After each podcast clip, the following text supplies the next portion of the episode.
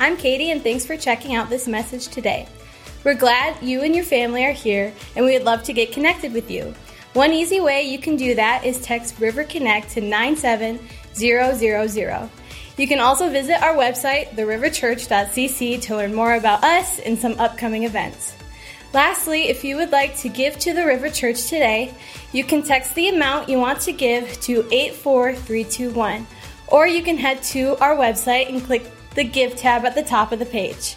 Thanks again for joining us, and we hope you enjoyed today's message.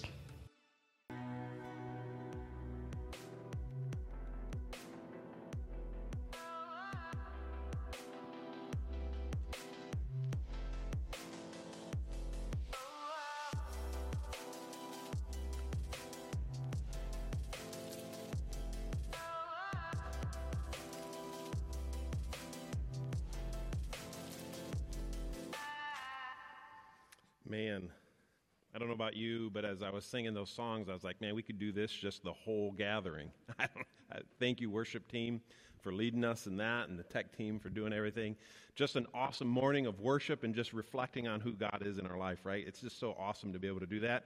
I guess I'll just have to wait for tonight to get the whole gathering of worship, right? So I just want to encourage you again to be a part of that. So if you have your Bibles, go ahead and open them to Matthew chapter 6. Matthew chapter 6. Uh, we have been walking through Jesus' teaching on the Sermon on the Mount. Uh, and, and really and truly, as we start to, we're going to conclude this series. We got maybe this week and next week, and we'll be done. And then we'll be going into our, our Christmas series. But, but really, all through Jesus' message, this sermon that he's preaching, he's been walking through teaching us how to think differently and see things differently. I mean, it's just been a common theme throughout his whole message. I mean, you go back to the Beatitudes when he says, Blessed is the poor. Well, no one in their right mind goes, Oh man, it's awesome, I'm poor. Great. Blessed are those who hunger and thirst. Oh man, this is fantastic. I can't wait to starve and be thirsty. Right? He's challenging our thinking the way we think about things, the way we see things, and he's challenging us, and we walked through this last week, to look at things through a spiritual lens, to really seek after our spiritual need. And when it comes down right to what our spiritual need is, the core, if you will, say, component is our heart. See, Jesus, all through this message, he's just been teaching us over and over again to look at things from a different perspective. Think about things in a different light. See things in a different way. Examine, if you will, the heart. And here today, it's not going to be any different. Jesus is going to walk us through some texts that really fundamentally challenge the way we think, challenge the way we see things, and ultimately challenge the way we act out what we believe. And this is, this is not comfortable. This is not easy. Usually, I mean, I'm 41 years old. I'll be 42 here in January. Man, I've got some ways set in my life, right? Like, I got certain things that I like it a certain way. And when something comes in and says, hey, no, you need to change the way you think, you need to change the way you see things, it's always a little bit of a challenge initially for me. Maybe you guys can handle it just fine. But for me, it's usually like, whoa, whoa, whoa, what are you talking about here? I've been doing it this way for my whole life so far. This is okay for me. It's worked for me. We usually come, we kind of get defensive. Maybe some of us get aggressive about it. But Jesus is constantly challenging the way we think, what we see, and how we act as believers and as non believers. And so today he's going to walk us through some passages that are going to be disruptive.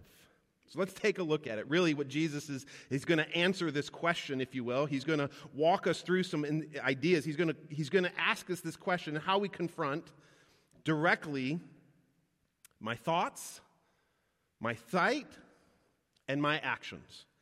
So let's open up to Matthew chapter 6, beginning in verse 19. Jesus says these words Do not lay up for yourselves treasures on earth, where moth and rust destroy, and where thief break in and steal. But lay up for yourselves treasures in heaven, where neither moth nor rust destroys, and where thief do not break in and steal. For where your heart is, there for where your treasure is, there your heart will be also. The eye is the lamp of the body, so if your eye is healthy, your whole body will be full of light. But if your eye is bad, your whole body will be full of darkness. If then the light in you is darkness, how great is the darkness? No one can serve two masters, for either he will hate the one and love the other, or he will be devoted to the one and despise the other. You cannot serve God and money. Let's pray and kind of walk through the challenge that Jesus is really, truly confronting all of us with today. Heavenly Father, we come before you as your children. Lord, we desire to learn from you your words. So, Lord, I just ask that your Spirit move in all of us. Lord, I ask that your Holy Spirit would lead me and guide me in my own words so that I am removed and you are, are shown and revealed to everyone here who's watching online or present in the room. Lord, we desire your presence. We desire your spirit to move in each and every one of us, to, to, to show us things that we need to see. We ask these things in Jesus' holy name. So, as I look at this text, I really divided it into three things. We see three things Jesus is talking about our treasures, the way we see things, and who our master is. And so when you break this down, I really look at it like this because the really the sole theme of this passage is where our treasure is, there also is our heart, the condition of our heart. And so when I look at treasure, I, I, I say this is the motive of our heart. In essence, this is what drives the motive of our heart. Where is our treasure? And when we talk about vision, we'll get into that. We'll see this is the condition of our heart. And then finally, as we walk through what it means to serve or allow Jesus to be our master, it really comes down to the question of where is the commitment of our heart?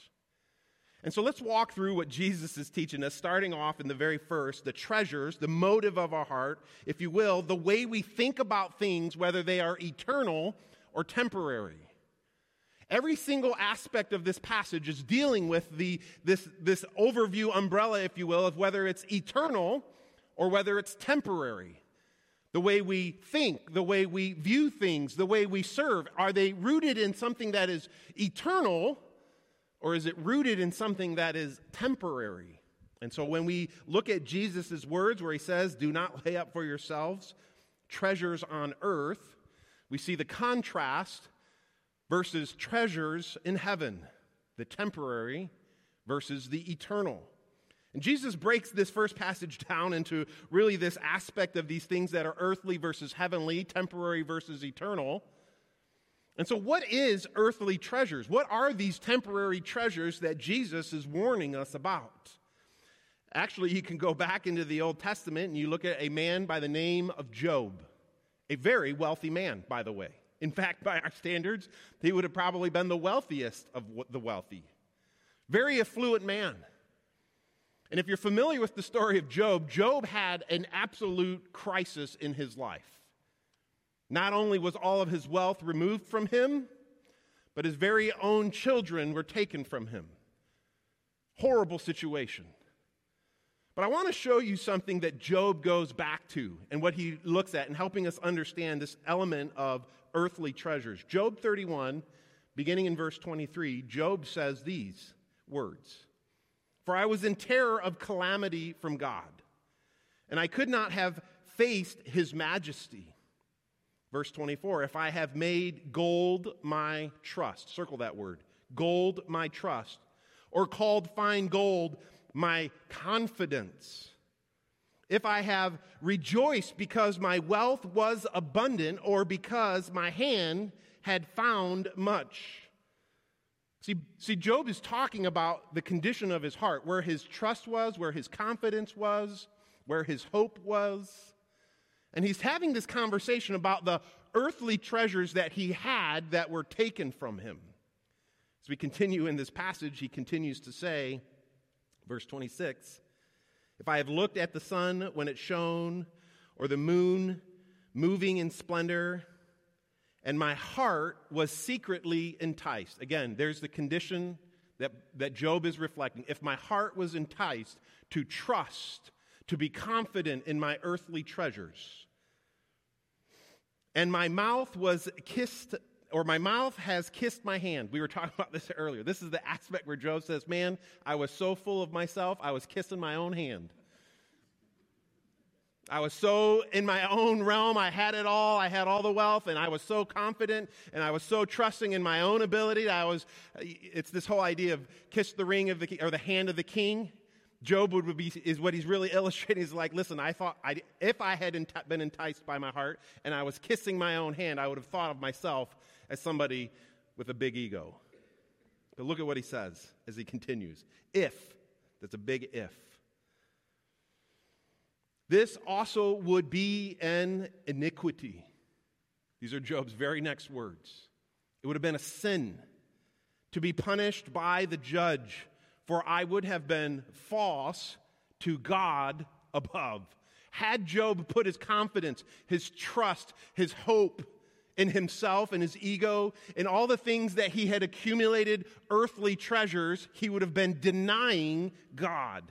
And it would have been a false hope, a false confidence, a false trust in his substances. Proverbs also speaks of this. If you're familiar with Solomon, King Solomon, in Scripture, it is written of him that he was the most wealthiest. Like there was none that was as wealthy as he was in times past, nor will there ever be anybody as wealthy as he was in times to come. And here are some of the words that this wealthy man, I want you to understand, this isn't, these aren't words coming from people that didn't understand earthly treasures. These are words coming from men who, by all standards, beyond anything that I have ever even seen, understood earthly treasures. Listen to what he says in Proverbs. He's the author of Proverbs, Proverbs 11, verse 2 through 5. Now, listen, we're going to cover a lot of scripture, so I'm not expecting everybody to turn there. I just want to give you this caveat. You can follow along the screen. There's a lot of scripture we're going to try to run through today. So you can jot down the address, if you will, the reference, and look at them later, but I'm, I'm going to make sure that they're on the screen. You can follow along, and I encourage you to read the words that God gave us, right? Look at the screen. These are words from God's words, His scripture. Hear what he is saying about this aspect of our earthly treasures versus our heavenly treasures. Proverbs 11, verse 2 When pride comes, then comes disgrace. But with the humble is wisdom. The integrity of the upright guide them, but the crookedness of the treacherous destroy them. Riches, earthly treasures, do not profit in the day of wrath but righteousness delivers from death. Here is Proverbs, a man who understood wealth. If anybody could buy his way into heaven, it was this guy. And here, what does he tell us in this passage in Proverbs? That when the day the Lord returns, the day of judgment, the day of his wrath, when that day comes, doesn't matter how big your bank account is. It doesn't matter how much treasures you have laid up on this earth.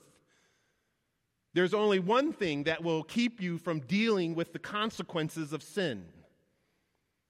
And he even alludes to this earlier this aspect of righteousness. And of course, we know there's only one man that was truly righteous, his name being Jesus.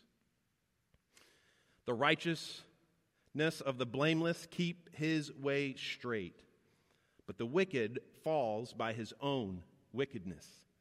Solomon, again, in Ecclesiastes, has some more to say about this aspect of earthly riches. Ecclesiastes chapter 5, he says this, verse 10 He who loves money will not be satisfied with money. They won't be satisfied. Money is not the answer, in other words. This is the guy that had all the money in the world. And he's sitting here telling us, hey, listen, money isn't going to satisfy. He continues, nor he who loves wealth will be satisfied with his income. Now, I added that will be satisfied because it's a continuation from the other sentence. In other words, it doesn't matter how much wealth a person has or how much income they have coming in, that's not going to satisfy them. he goes on, and this, he says, this also is vanity. And if you're familiar with the book of Ecclesiastes, Solomon writes a whole bunch of things and describes a whole bunch of things that are vain, that are useless or pointless to put your faith and hope and trust and confidence in. And as he continues, he says, When goods increase, they increase who eat them. And what advantage has their owner but to see them with his eyes? Sweet is the sleep of a laborer, whether he eats little or much, but the full stomach of the rich will not let him sleep. What is, what is Solomon saying in this passage? He's saying, listen, and, and we've seen this in our, even in our current day and age, right? What happens if someone maybe wins the lottery or all of a sudden has a, a grand inheritance? Man, their friends increase real quick. Uh, there's a lot of people at the table all of a sudden. We see this in real life. This is what Solomon is referencing in Ecclesiastes. Like, listen, just because you get money doesn't mean that all of a sudden, all you as an owner get to do is watch. You get to see. The problems increase, the headaches increase, the sleeplessness increases. Verse 13 There is a grievous evil that I have seen under the sun. Riches were kept by their owner to his hurt and those riches were lost in a bad venture. And he is a father of a son, but he has nothing in his hand. Ecclesiastes and Solomon is talking about something that happens really and truly a bad business deal. And the bad business deal leaves this man who had some form of earthly treasure left with nothing. He's a father of a child, and he goes, I have nothing to offer you. I have nothing to give you because his whole hope, his whole confidence, and his whole trust was left in his earthly treasures. And in this passage, Solomon continues and he says, As he came from his mother's womb, he shall go again, naked as he came, and shall take nothing for his toil that he may carry away in his hand. This is also this also is a grievous evil. Just as he came, so shall he go. And what gain is there to him who toils for the wind? Moreover, all his days he eats in darkness, in much vexation and sickness and anger. What is Solomon walking us through in this understanding of earthly treasures? What he's saying is this man, listen, you can toil your whole life. You can build the biggest bank account. You can have the biggest house. You can have the nicest, fanciest new car. But guess what? When the day of judgment comes, when you die, none of that stuff are you going to be able to take with you to the other side, if you will. You're left being vexed, angered, anxiety, stressing over, all of the things and stuff that you're toiling over. And then when the day of death comes, when the day comes that you have to stand before God, None of that stuff is going to matter. I love the naked as you came into this world, and naked will you go. You can't take anything with you, not even your clothes. It's a very convicting passage as we understand what earthly treasures are. The conclusion of Ecclesiastes, I just want to throw this in here. Solomon, a wise man, a man who had wealth, who understand and studied many things in life. The whole conclusion of Ecclesiastes is given to us in chapter 12, the last few verses in verses 13 and 14. He goes, This is the end of the matter. All has been heard. In other words, all of his inquiries, all of his things that he searched for, fulfillment, for satisfaction, for, for confidence, for trust, all the things that I've sought out, here it is. This is my conclusion. Fear God, keep his commandments, for this is, in fact, the whole duty of man. For God will bring every deed into judgment with every secret thing, whether it was good or whether it was evil. See, the secret things, even, even in Ecclesiastes, Solomon is referencing the condition of our heart, what motivates our heart in this aspect of treasure and even rewards. We see this even taught in Jesus' sermon the rewards of the hypocrites, the mask wearers, the performers, if you will, versus those who seek in secret the things of God. He, he alluded to this aspect to both the way we give to the needy, the way we pray, the way we fast. And that he teaches us there is, in fact, a reward, a treasure, a heavenly treasure, if you will. So, what is this heavenly treasure? What does it mean when Jesus is telling us, hey, do not lay up earthly treasures, but have heavenly treasures? Heavenly treasures that do not get corroded, that aren't destroyed by the season. I mean, we're familiar with rust in this state. The car doesn't rust out. How many of you would buy a car that would never rust out, right? Like, we like that, we, especially in this state where we rely heavily on salt, right? Well, here Jesus is talking about this heavenly treasure that doesn't, doesn't corrode, doesn't erode, that is, that is permanent, that thieves can't come in and take away.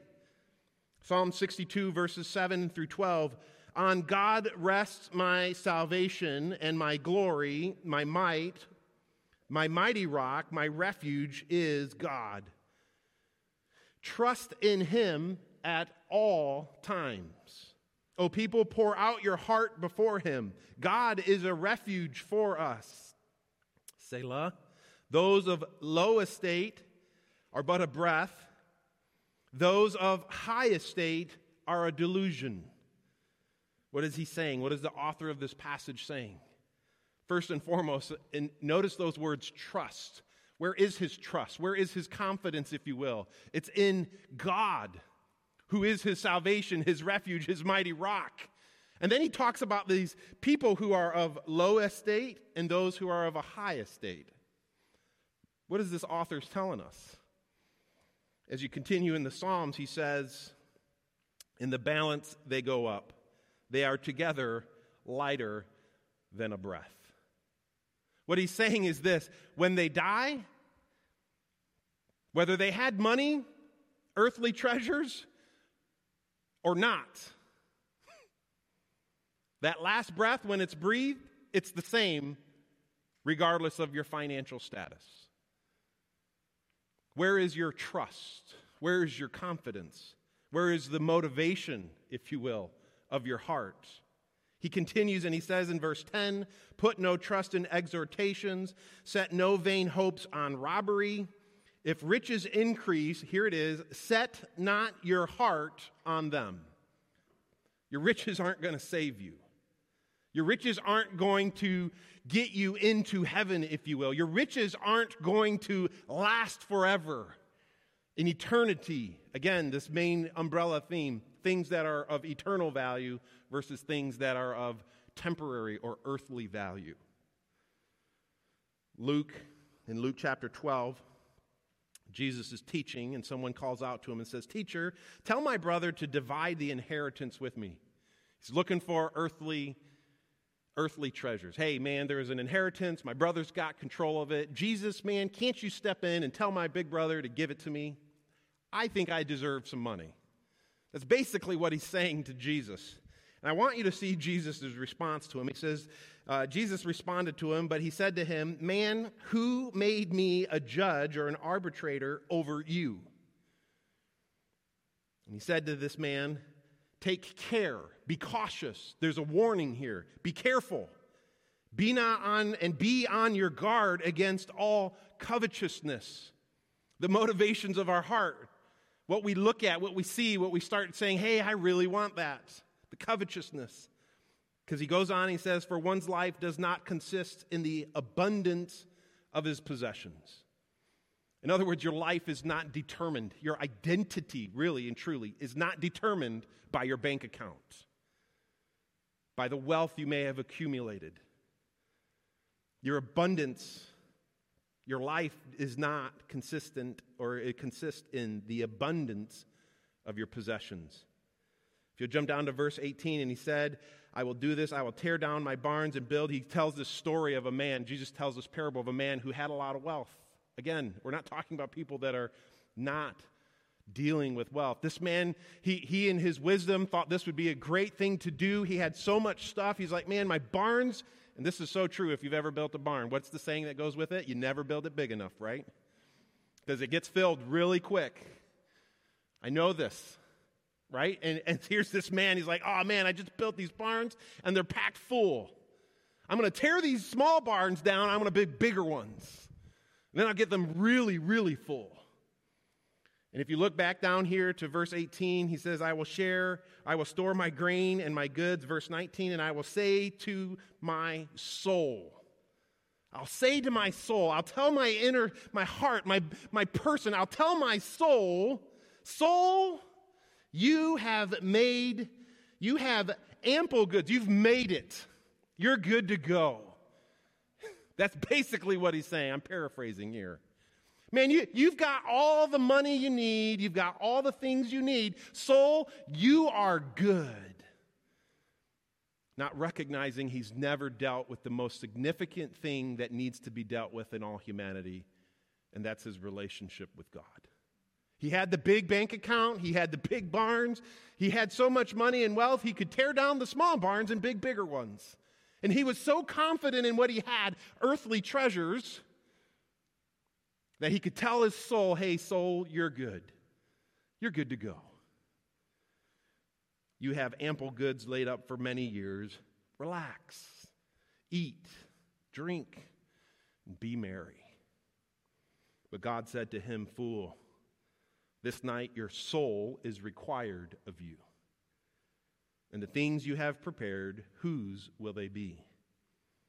So is the one who lays up treasures for himself and is not rich toward God, dealing with the spiritual issues rather than the earthly issues. Paul teaches some aspects of this in Timothy, 1 Timothy chapter 6. He says this as he's teaching a young pastor how to teach some important things. Paul teaches Timothy in verse, verse 8 of chapter 6 But if we have food and clothing, with these we will be content. But those who desire to be rich fall into a temptation, into a snare, into many senseless and harmful desires that plunge people into ruin and destruction. For the love of money is a root of all kinds of evil. It is through this craving, think about it, it is through this craving. You could even put the word lust in there it is through this personal craving that, oh man, I gotta have. Gotta have the next and greatest. And of course, our world, if we're being honest, our society is really good at telling us what we gotta have, right? The next iPhone, the next computer, the next car, the next you, you call it. It's there. Everything's designed in our society to tell us, listen, you if you don't have this, you're not going to be okay. That's the whole design behind a marketing campaign. I took a marketing class in college, and the professor literally told me this we are lying to our customers. Because what we're selling them and telling them is that whatever product we are marketing will, in fact, satisfy them. But if that were true, then they would never come back. So we are telling them that this product for this moment and this time will satisfy them. But we know this is a legit professor, taught me this in, in, marketing. We know that if that happens, we'll be out of business. So we're telling them a lie. This is our marketing world. I learned this from a university in this, in this state. This is what we teach about marketing. It's just the reality, and most of us recognize it, some of us don't. The way the marketer goes to tell us, hey, listen, this will satisfy you. This will complete everything you need. Man, if you just have this, then you'll be in like Flint. You'll be good. You'll be okay. Senseless and harmful desires that plunge people into ruin and destruction. This craving, this craving that the same have wandered away from, even from this craving, they have wandered away from the faith and pierced themselves with many pains. That word pain means intense anxiety, anguish, grief, or emotional pain.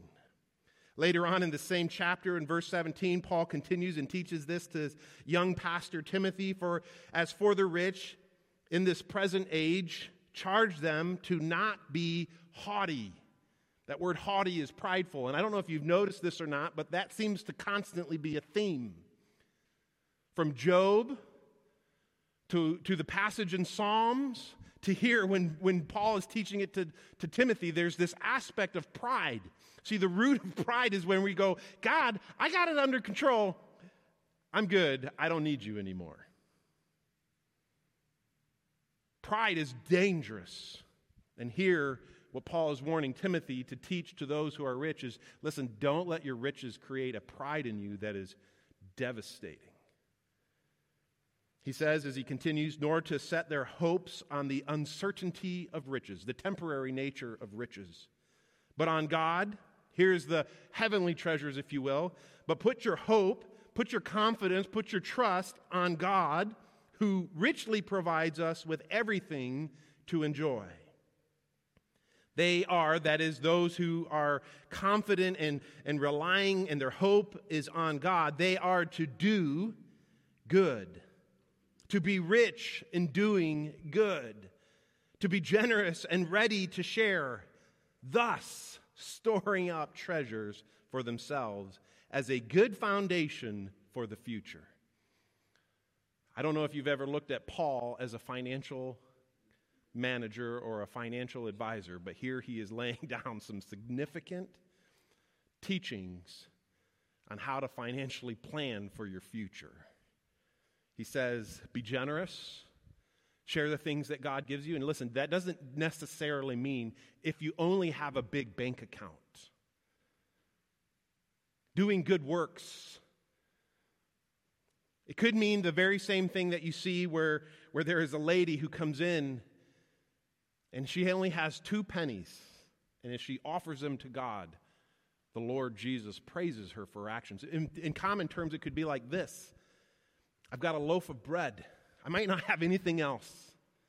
I might not have a house. I might not have a car, a big bank account, but I have a loaf of bread. If I see somebody next to me who's hungry, I can split that loaf of bread and say, Here you go, and trust the Lord that that half a loaf is just as good as the whole loaf. That's called being generous and sharing. It doesn't matter how big your bank account is. We have this ability to do good things when we see people in need. This goes back to the very beginning teaching. When Jesus talks about, listen, when you see somebody in need, when you, when you give to the needy, don't do it for a show, do it for the purpose of honoring God and what He has done for you. Peter goes on and he speaks in, the, in 1 Peter chapter 1 as we are talking about this heavenly treasure. Peter says these words Blessed be the God and Father of our Lord Jesus Christ, according to his great mercy. He has caused us to be born again to a living hope. There's that word. What are we hoping in? What are we trusting in? What are we being confident in?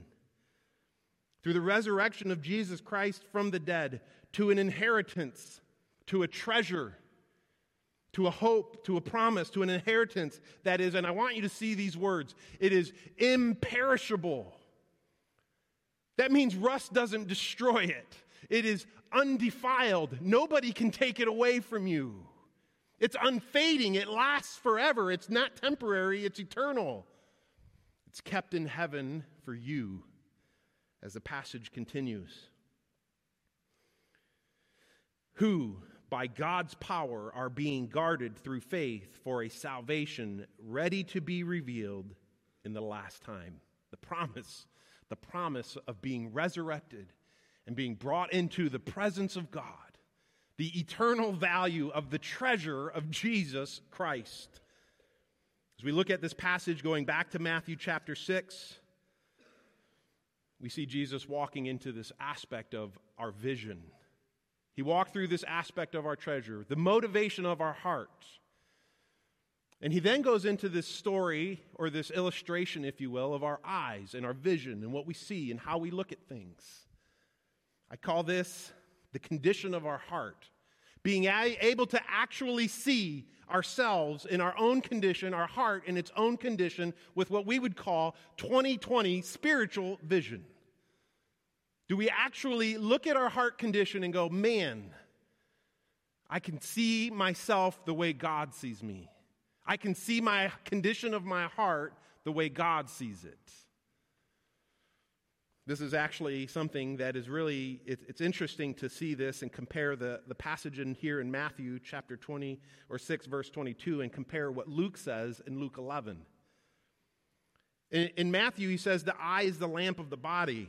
So if your eye is healthy, your whole body will be full of light. But if your eye is bad, your whole body will be full of darkness. When you compare the passage in Luke, they're very similar. They say the very same things. It's really interesting to see Matthew portrays the negative outcome, if you will, whereas Luke portrays the positive outcome of our vision, our eyes, the condition of our heart. In Matthew 22, uh, in, in Matthew 6 22, Matthew says this If then the light in you is darkness, if, if the condition of your heart is actually darkness, he goes on and he says, How great is that darkness? Matthew is causing us to think through and to evaluate the really the dark condition of our heart, the dark spiritual condition of our heart without Christ. Luke says it like this, and you'll just I'll just share the last verse. Verse 35 is where I begin. Therefore, be careful lest the light in you be darkness. But Luke portrays a positive spin. If then your whole body is full of light, not full of darkness, but full of light, having no part dark, it will be wholly bright as when a lamp with its rays gives you light. It's interesting to see how these two disciples portray the same story, the same subject matter regarding our vision. One talks about how dark the darkness that is really in us truly is dark. Where the other portrays this understanding of when we have the light of Christ in us, how really light we, how much light it actually gives us. If we were to shut the lights off right now in this room, we would understand this a lot easier be darkness. I mean, we have some lights. We probably need to black out those, those windows so we didn't see any light in here. We'd be stumbling. Let's say someone flipped the, the fire emergency with all the lights out. Just take a minute and think about what kind of chaos would exist. Be tripping over people, accidentally knocking people down, stubbing our toes. Not fun obviously when we look at the light in this room and we can see around we go oh yeah i can see. I can i can know what direction to go. I can know where to walk.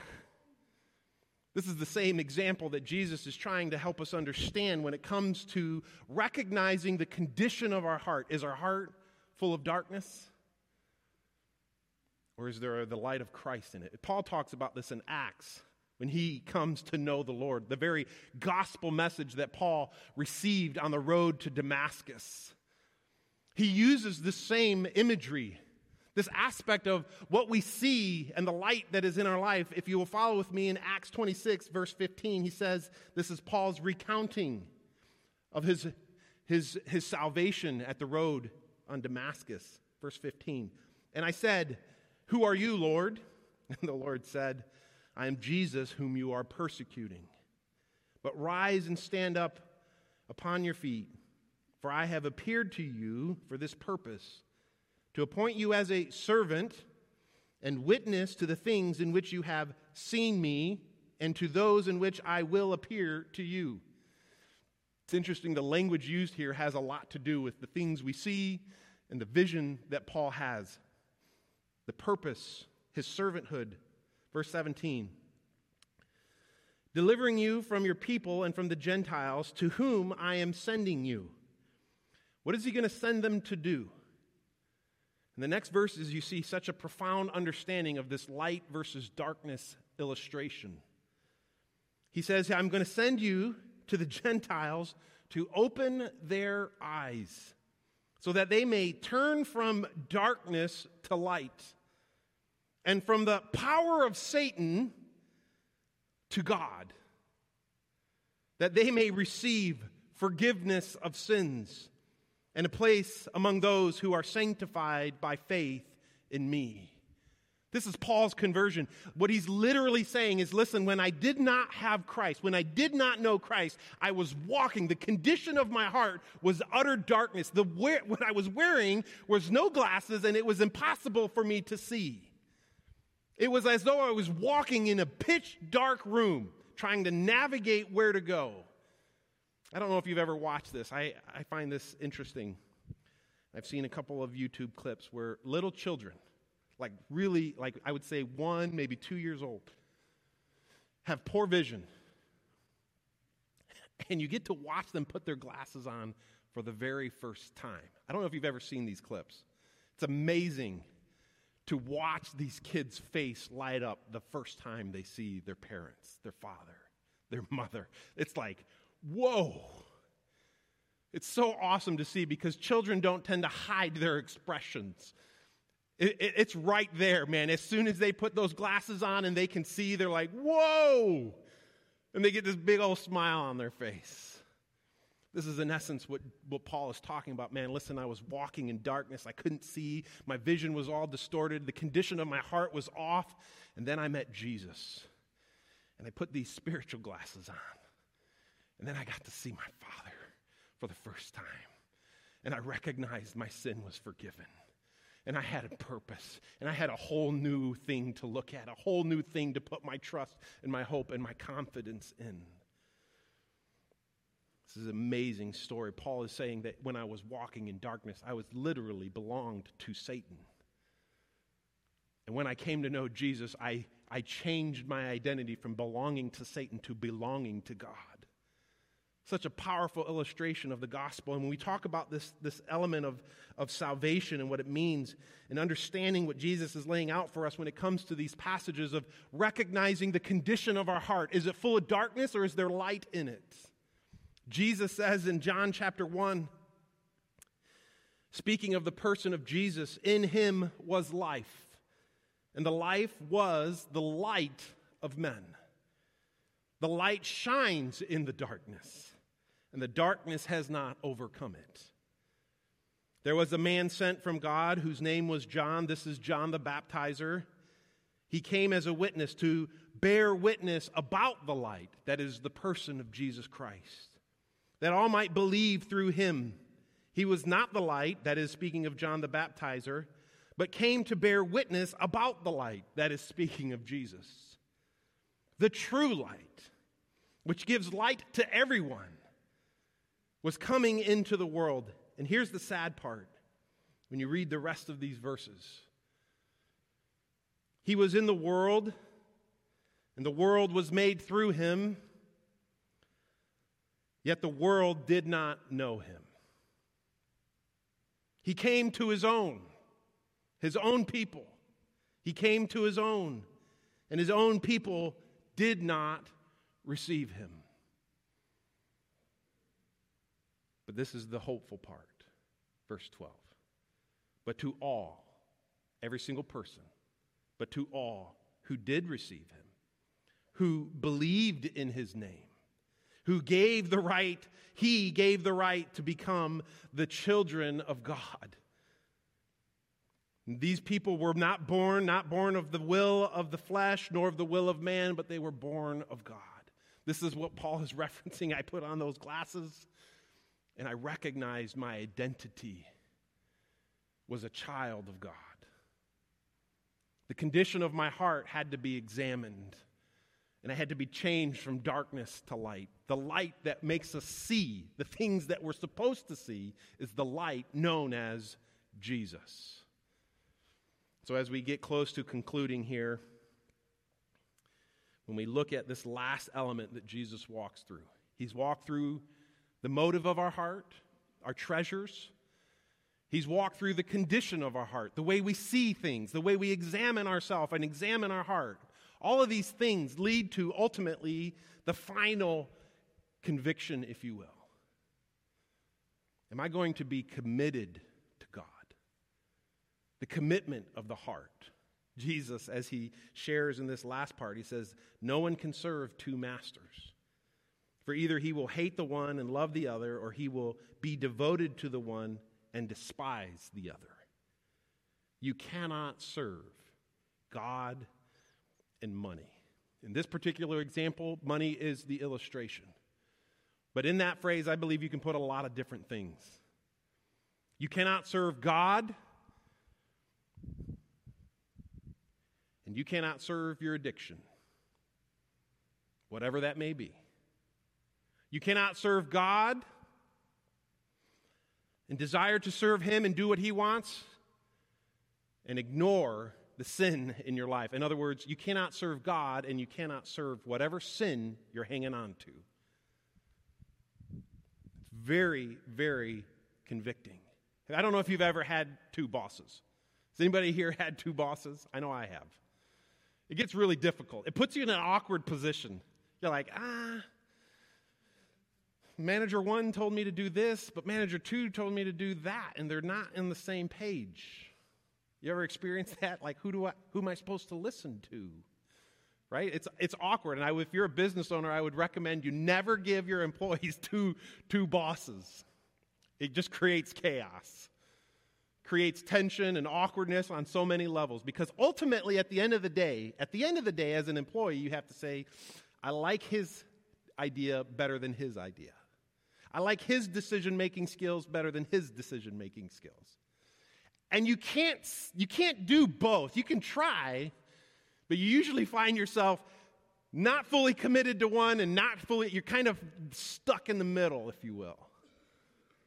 This is what Jesus is telling us when it comes to the commitment of our heart. And we see this illustrated throughout all, all kinds of passages in scriptures. I can share with you several. Joshua, man, when he goes, he speaks of in Joshua 24, he says, And if, if if in fact it is evil in your eyes to serve the Lord, choose this day whom you will serve. Whether the gods your father served in the region beyond the river or the gods of the Amorites in whose land you will dwell. But Joshua made a statement. Joshua made a statement. For as for me and my house, he says, we will serve the Lord. As for me and my house, we will serve the Lord is what Joshua speaks of. Man, there's, there's passages in Samuel dealing with serving the Lord. In Kings, when Elijah, First Kings, when Elijah came near to all the people, he said to them, How long will you go on limping between two different opinions? And he really just flat out tells the Israelites, Make a choice. Make a choice. Make a decision in your heart to commit to one thing or the other. And in this example with Elijah, it is either serve God or serve Baal. That's, that's a tough thing to walk through. Listen, if you're sitting in the that middle zone, you're trying to figure out, man, I want to really serve Lord, but I want one foot in this world. You're going to find yourself torn apart. I'm going to tell you the same thing Elisha did. Make a choice. Pick. Listen, if God is who you say He is, He's worthy of your praise, He's worthy of your trust, He's worthy of your confidence, He's never let you down, then serve Him with a complete, committed heart. But if you're walking back and forth, well, I'm not really sure. Man, I've got all this other stuff. I know my money's good. I got a big bank account. Man, I really like this sin. It's really convenient for me. I know you probably won't hear a pastor say this, but I'm going to tell you if that's where you're going and that's where your heart is, go for it. Let that be your God. What you will find, and I'm going to speak from personal experience, what you will find, it is a miserable, unfulfilling, temporary, unsatisfying God that you will choose to serve. It will leave you broken and empty, with at the end of the day, nothing to show forth. Going back to that example of the man that Solomon talked about who had nothing to give to his kids. Listen, I'm not going to give my kids money, wealth, or anything like that. But what I can give them, what I can give them that will never, ever tarnish, will never fall apart, will never rust, is a relationship with Jesus. I can point them to who Jesus is, and my prayer and my hope for my children is they know who Jesus is because that will last forever.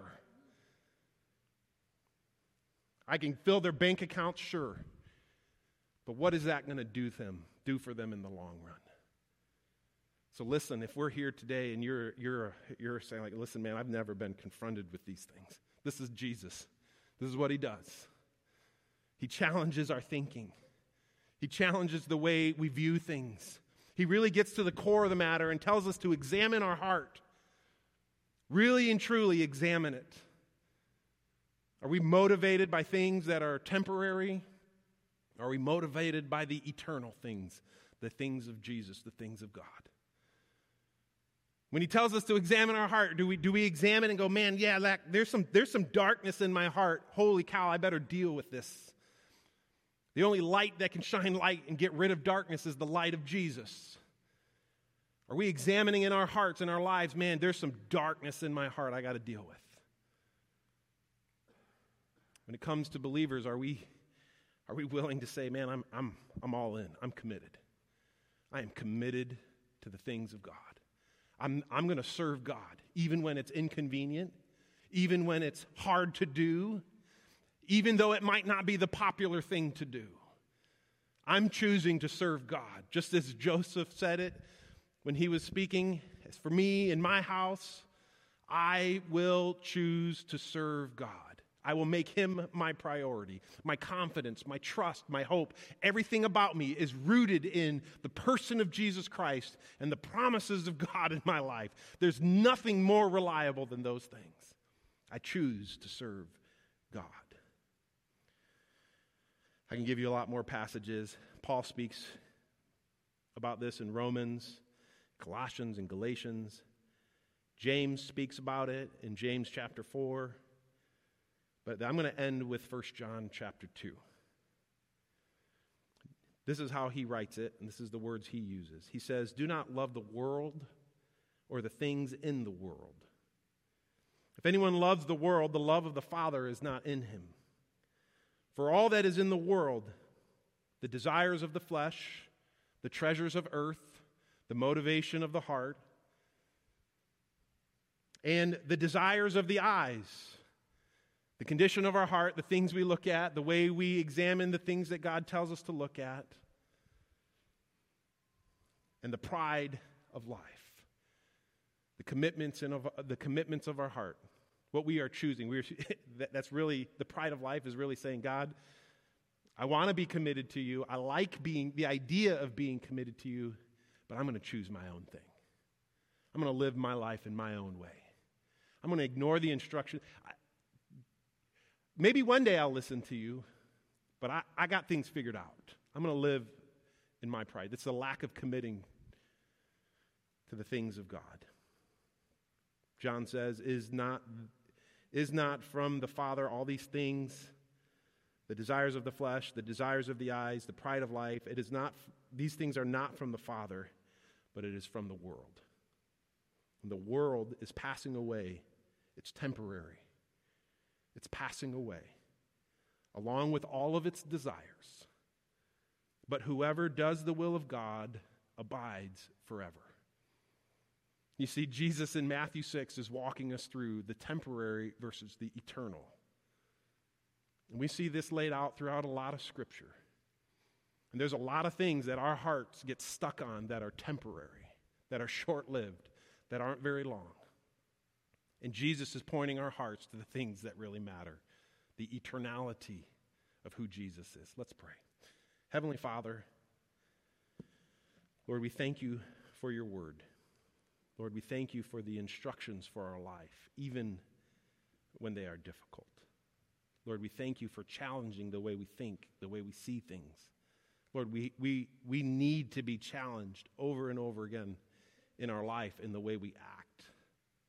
Lord, I pray this morning that you would work, work in my heart, work in my life, reveal things in my own life that I need to deal with, Lord.